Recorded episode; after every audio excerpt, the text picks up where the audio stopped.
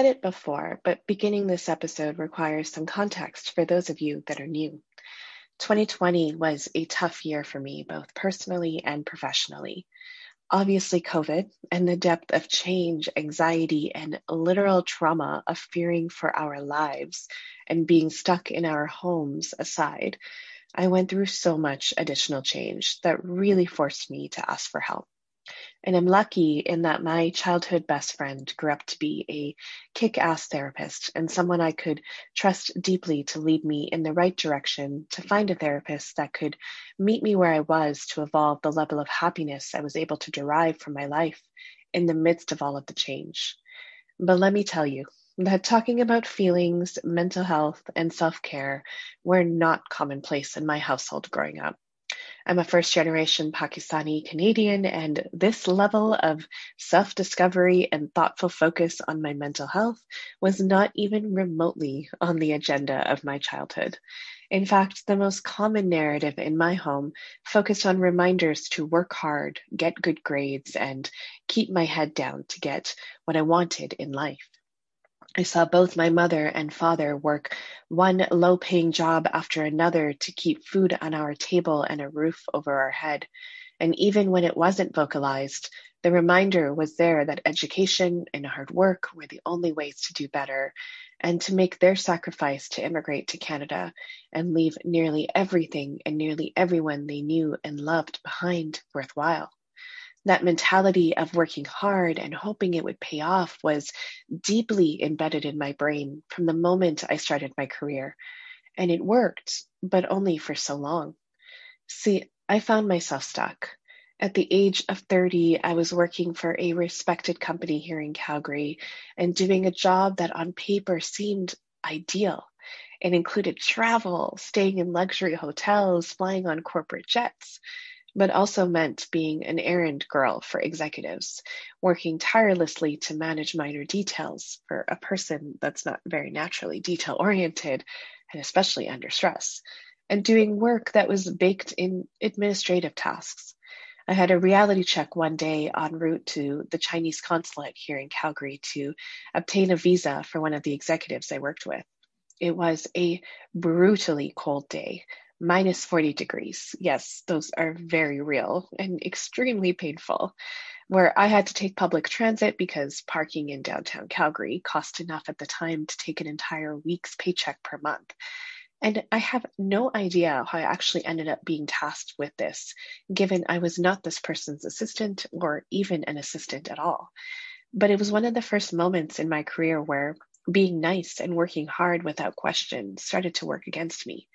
It was also a literal moment to say, you can do better. You're capable of so much more, and no one is going to give it to you without you believing you can get it. That night, I went home and started looking into options for graduate school. And six months later, I put in my resignation and prepared to pack up my life and move to Vancouver to become a 31 year old student. A truly game changing and life changing decision for me. 10 years later, I find myself with choices and relationships that have built a thriving network and the opportunity to do work like this, a deep seated passion project that allows my authenticity and lived experience to be of service to other women of color. Yet, despite this bold focus on my dreams and my relentless drive towards them, I still struggle with that little thing called boundaries. And I'm on a journey of understanding why my most natural state of being is niceness and how it's held me back from standing fully in my worth. If you can relate in any way, I encourage you to listen on. So remember where we started in this conversation me navigating a depth of change that forced me to ask for help. My incredible therapist, who I consider to be a true safe space and someone who helps me reframe all the conditioning in my brain, said something to me really early on in one of our very first sessions together that made me realize that she was one, my person, two, really smart and really good at what she does, and three, a literal angel on earth who is truly living her life for purpose. She said to me, Shahzia, there is a difference between being nice and being kind. And she went on to say something along the lines of niceness is rooted in pleasing other people. And kindness, though baked in thoughtfulness, has boundaries and allows you to actually put yourself first. Now, that is a totally novel concept for me, and dare I say, probably a number of other racialized women. How many of us are taught to live our lives on autopilot, operating out of a desire to please, to never ruffle feathers and always say yes despite any core desires to listen to ourselves, our gut feelings, and our instincts. For me, watching my parents live in survival mode to make ends meet, to navigate the change of uprooting their lives to start over in a country that wasn't always welcoming or designed for people like them, meant that learning to be quiet and grateful was something I grasped onto from an early age. It also meant that the idea of setting boundaries, self care, and knowing how to ask for what I'm worth have been concepts have, that have been ever evolving for me, and concepts that even in my 40s are still hard to master. For me, what's actually even worse is the comparison to the strong, vocal, and confident white women I have been surrounded by my entire career. See, I work in HR a predominantly female and white populated profession. And the work in and of itself is a balance of both strategic as well as on the other end of the extreme, really administrative. It's a function that can either be well loved and respected or deeply hated and seen as a necessary evil, very little in between. That kind of dynamic creates an environment where proving value is a driving force for so many, and it's a true breeding ground for feelings of inadequacy, worthlessness, and struggling to find ways to be authentic for me, you add a layer of being an only, a racialized woman in a sea of women that have completely different ways in which they navigate their day to day. And you also have another breeding ground for further feelings of inadequacy and the desire to steep further into niceness. For over 10 years of my HR career, I have watched these incredibly smart and experienced white women I work with exercise their voices and set boundaries. And although they also battle unlearning gender constructs within this really uniquely service oriented nature of the work of HR, it's different when you have an abundance of role models that look like you that you can emulate. An entire generation of white women have Lean In as a guidebook to work off of. Women of color are left out of that equation, so the comparisons practically aren't really fair, valid, nor are they effective, yet they're so easy to fall victim to. And that's the perspective of me, a first generation privileged Canadian woman. I don't know the experience of immigrant women firsthand, but I know what I've been witness to and the advice I've heard shelled out time and time again. Erase your identity, conform, blend in to translate your experiences to make them more digestible for Canadian hiring leaders. Don't bring too much attention to yourself and your differences. The experience for immigrant women is baked in power dynamics, conformity, and expecting women to take what they get. That narrative is extremely problematic and leaves little room for celebrating the absolute strength, courage, and tenacity that it takes to move to another country, learn a new language, and do it all only on the promise of a potential for a better future.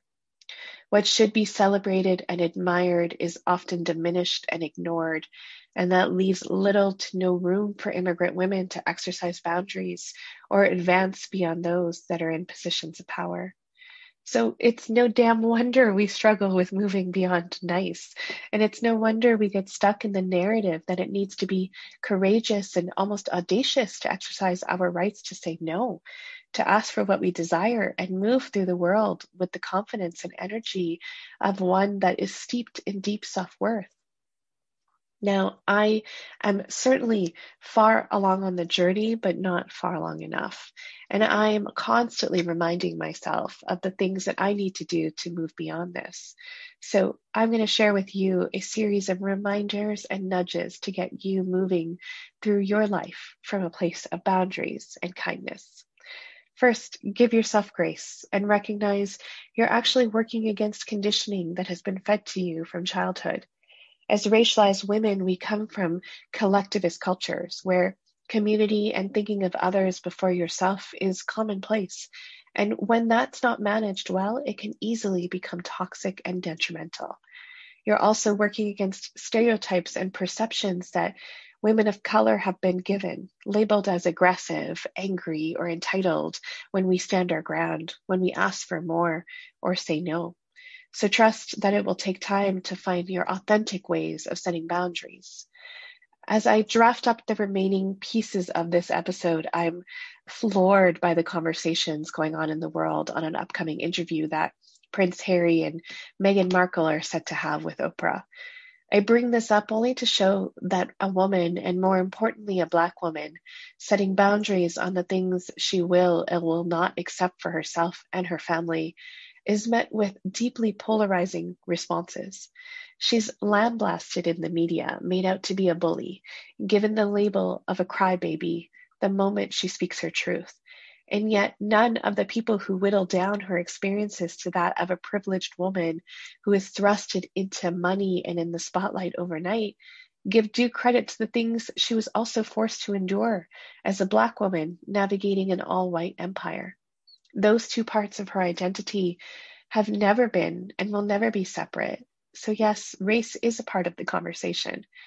And it's important for all of us to give due credit to the ways in which the world has created narratives for all of us and know that it will take time to move past those. Second, I want you to know that a life lived on your terms is entirely possible, that it's full of abundance, and that your dreams are really worthy of pursuing. Even if you're blazing a trail your parents wouldn't approve of or your community would look down on, your life deserves to be lived on your terms. You can walk away from jobs that don't fulfill you or places that don't see your worth. You can take steps back to propel your life forward. You can also be that 30 year old Shahzia who bankrolled her entire life to put herself and her dreams first, despite what anyone had to say about it, too. Third, know that boundaries will remove people from your life. They will change relationships that you once valued and revered because not everyone will understand your decisions, be on the same page as you, or even know what to do with the new you, but assert them anyways. I've been called entitled, bold, and audacious for following my dreams. I've lost friendships and fractured professional relationships, and I've walked away from jobs and organizations that no longer served me. But I've also created immense abundant space for the right opportunities and for the right people to come along in the journey. And you can too. And if it serves as a reminder, because it certainly did for me, I came across this incredible tweet by Taylor Poindexter, senior backend engineer and co founder of Black Code Collective. She goes on to say, For folks that don't know me, I live my life in a way that I fully expect people to question my audacity. I always lead with kindness, but I walk around with my head held high, shoulders back, taking up space. I remind myself I belong in these places and move like this world was built for me. And my hope for you is that one day soon you can also walk through the world in the same way. And remember, there is a way to say no, to set boundaries thoughtfully. That's where kindness comes in and where your good home training can shine through to allow you to do it your way. As marriage and family therapist Tori Aledo says, kindness is love rooted in the desire to connect. Niceness is fear rooted in the desire to please. So here's to you stepping into kindness a little bit more in time to come. And before I end this episode off, I want to call attention to the information I've included in the description box of this episode, which makes reference to two of the incredible therapists I spoke about in the beginning of this conversation. I think it's incredibly important for racialized women to know that self care and therapy are accessible and important and okay for you to access and to have culturally sensitive therapy that's rooted in a shared understanding of some of our lived experiences is also incredibly important and something you have the right to ask for. And one of the women I mentioned in the comments below is my dear friend, Dr. Saira Sabzaali. So we actually did an incredible episode on the last season of the Color Gap podcast with her on raising strong, proud, and resilient girls of color. If you care to listen to get to know a little bit more about her and her expertise. And the other woman is my therapist, Nashina Mirani Miranda. Both take clients virtually and are deeply profound, impactful, and expert professionals who I would personally highly, highly recommend. I'll leave you with this beautiful message that Nashina says about the power of therapy, something I wish I could scream from the rooftops for all of the women of color in my life over and over again.